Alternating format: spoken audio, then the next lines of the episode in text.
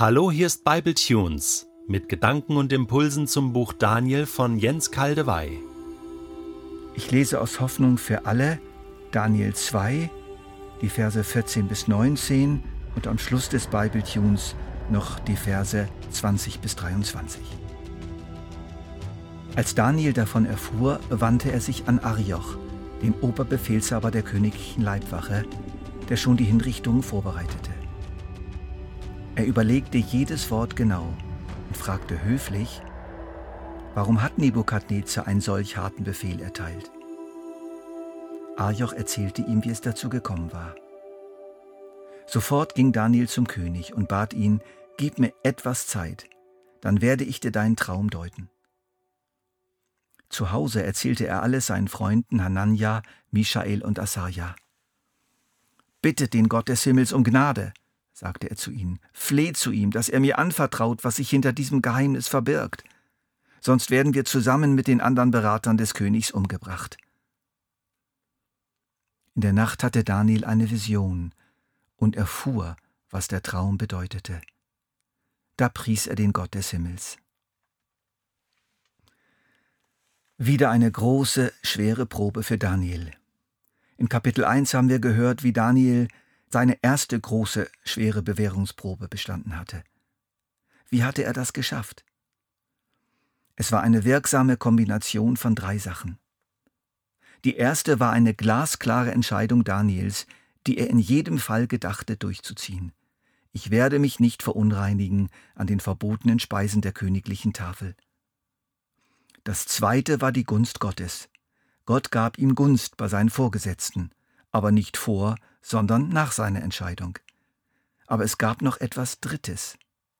Das umsichtige und respektvolle Verhalten Daniels. Er setzte seine Entscheidung nicht in trotziger, rebellischer, hochmütiger Weise um. Macht ihr, was ihr wollt, ich mache, was ich will, und wenn es mich das Leben kostet. Ich stehe über euch mit meiner Ethik und meiner Erkenntnis.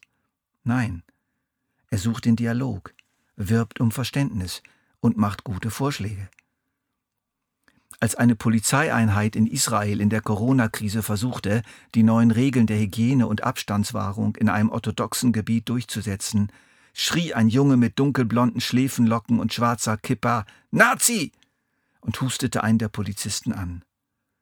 Im Hintergrund nieste ein ultraorthodoxer Mann ebenfalls mit voller Absicht direkt vor einem Beamten.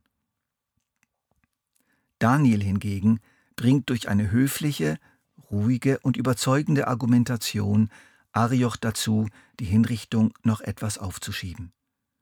Er wird bis zum König vorgelassen, wo er eine Frist zur Traumdeutung erbittet, die ihm auch gewährt wird. Daniel schreit nicht, weint nicht, tobt nicht, manipuliert nicht, ergibt sich aber auch nicht in sein Schicksal, er hält nicht den Mund. Ich muss dabei an zwei berühmte Frauen denken. Es sind die beiden großen Theresas, Teresa von Avila in Spanien, die so etwas wie ein weiblicher Apostel im Spanien des 16. Jahrhunderts war, und Mutter Teresa. Was sind die beiden jahrelang gegen die Wände der katholischen Institutionen und Hierarchien gelaufen? Es war oft zum Verzweifeln. Doch mit Geduld, Unterordnung und Überzeugungskraft und zähen, aber immer respektvollen Verhandlungen und der Gunst Gottes bekamen sie schließlich alles, was sie wollten.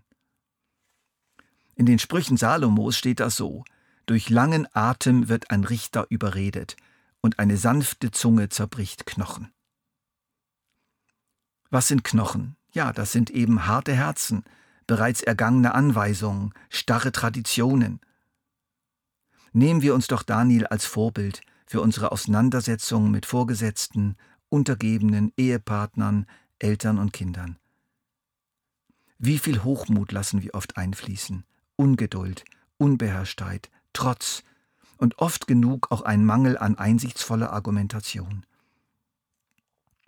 Daniel und seine Freunde flehen nun ihren Gott an, den Traum des Königs zu offenbaren. Man muss sich das vorstellen.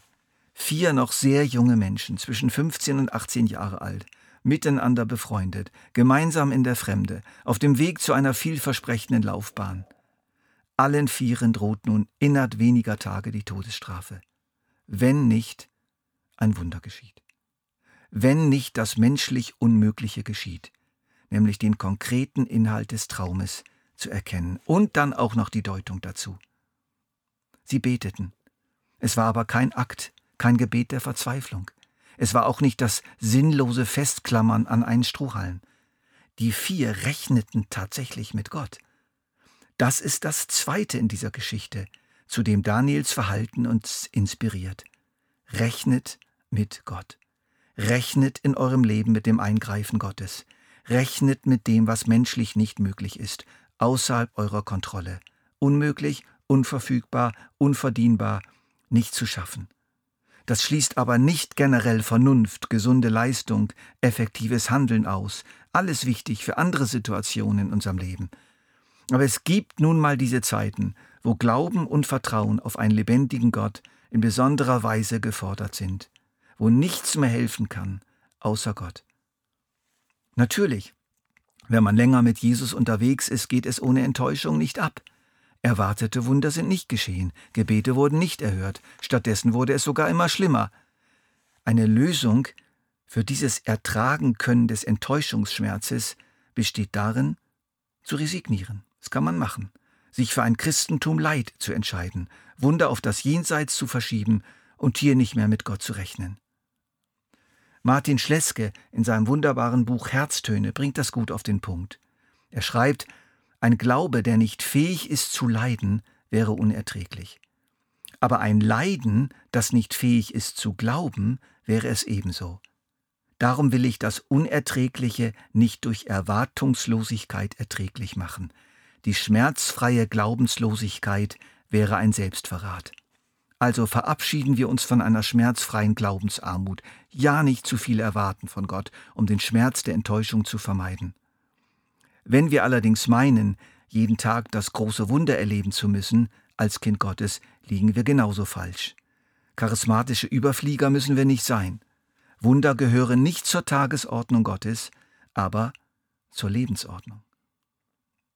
Das vertrauensvolle Flehen der vier Freunde wurde zum Gefäß, in das Gott die detaillierte Kenntnis des Traumes Nebukadnezars hineinfließen ließ. Welch eine Freude war das für die vier Kameraden. Sie waren begeistert, voll Jubel und Dankbarkeit und neue Hoffnung. Singend sind sie aufgestanden. Nicht nur der Traum war ihnen geschenkt worden, sondern auch das Leben. Und so können wir uns doch jetzt einklinken in der Daniels Dankgebet, der Verse 20 bis 23, indem wir es ein wenig umformulieren. Gelobt sei der Name Gottes, jetzt und in alle Ewigkeit. Gott allein gehören Macht und Weisheit. Er ist der Herr der Zeit, und bestimmt, was wann geschieht. Er setzt Könige ab und überlässt anderen ihren Thron. Den Weisen schenkt er ihre Weisheit und den Verständigen ihren Verstand. Er enthüllt die unergründlichsten Geheimnisse und weiß, was im Dunkeln verborgen ist, denn er selbst ist vom Licht umgeben. Ja, ich lobe und preise dich, du Gott unserer Vorfahren, denn du hast Daniel Weisheit und Kraft geschenkt. Du hast seine Gebete erhört und ihm den Traum des Königs enthüllt. Und Herr, schenke es uns, die respektvolle Verhandlungsfähigkeit von Daniel auch in unserem Leben zu praktizieren und ebenso sein echtes Rechnen mit deinem übernatürlichen Wirken.